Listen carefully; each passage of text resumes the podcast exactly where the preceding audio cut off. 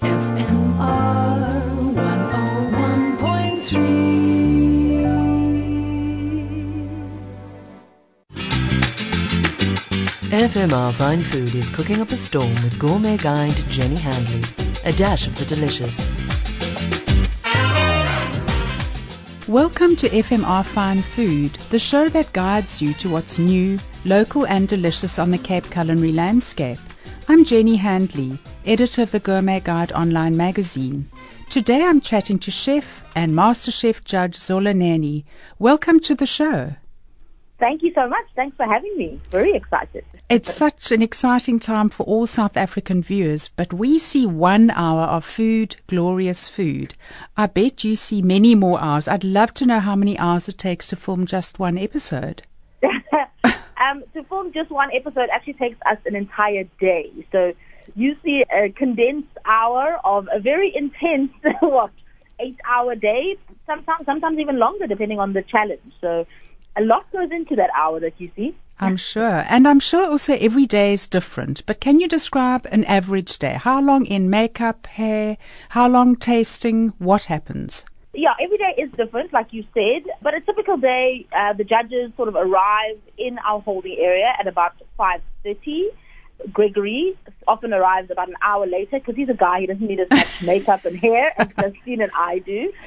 So then we kind of we have a quick breakfast. Then we go into hair and makeup, which is generally about two hours. Um, all the while we're going through our script for the day and just finding out, you know, just fine tuning what's going to happen. Then we go onto set.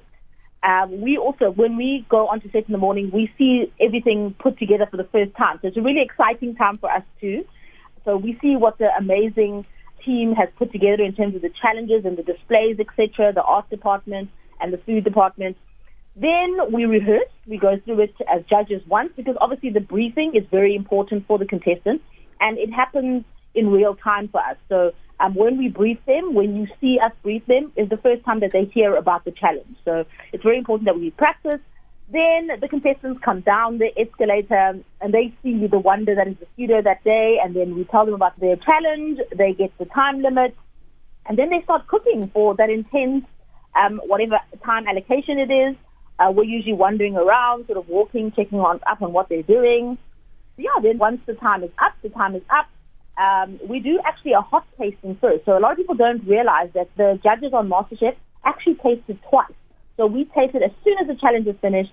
We do a hot tasting. Oh, yes. Then they, yeah, then they clean everything up, and mm. then we reset for the tasting that you guys actually see, which is the cold testing. So we do get to taste the food hot, and then we taste it again for you guys to see. Yeah, and then we sort of deliberate. We make the decision. We tell who's won the challenge, who is going home, and then we part for the day. And then we always have a debriefing at the end with the director and the producers and then we actually run through our script for the next day. So it's a long day, but it's a good time. it must be with a lot of drooling in between, all those beautiful yes. dishes. And I also wonder how does the standard of our contestants in South Africa compare to other countries where they have a master chef show?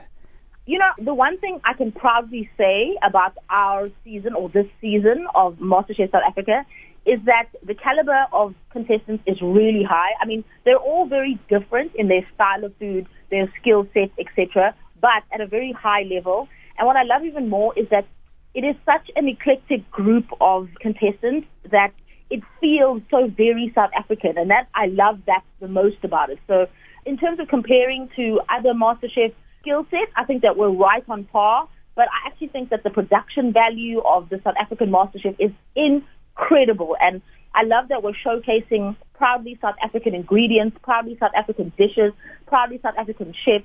I think that it's, yeah, people are really going to enjoy it and be really, really excited and proud about it. As we should be. There is so much to be proud of and excited by. So that is, Absolutely. it's wonderful that it is being showcased. Mm. I must ask you, on a personal note, how do you feel every time you've got to say goodbye to someone? Because I'm sure you feel like you're in a family. You get to know these people mm-hmm. so well. You're spending so much time together and you care about your contestants. How do you feel when you say goodbye? Absolutely. You know, it's impossible to spend that much um, intense time with a group of individuals and watch them grow and not become attached. I mean, you know, I've done a lot of shows before, but this particular one, MasterChef South Africa, I was very emotional.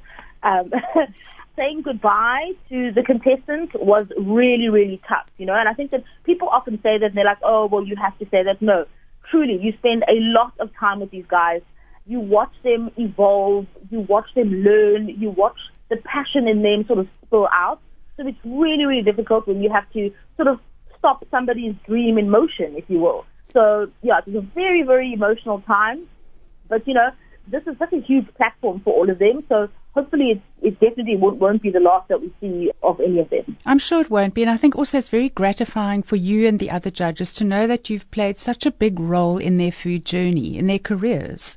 Absolutely. I think that for me, that's the best part about being a judge on MasterChef is that you're part of a huge milestone in somebody's culinary career.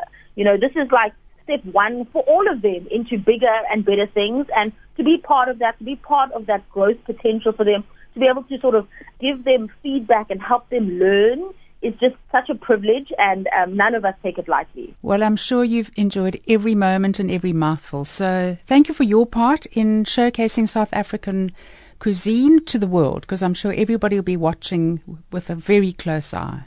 Oh, I hope everybody does enjoy it, and I hope that it makes everybody feel as proudly South African as it makes me feel. So, yeah, enjoy the show.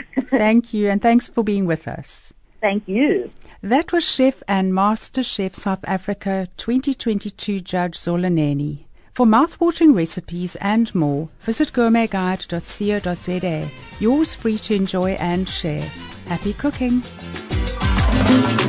FMR Fine Food was cooking up a storm with gourmet guide Jenny Handley. A dash of the delicious.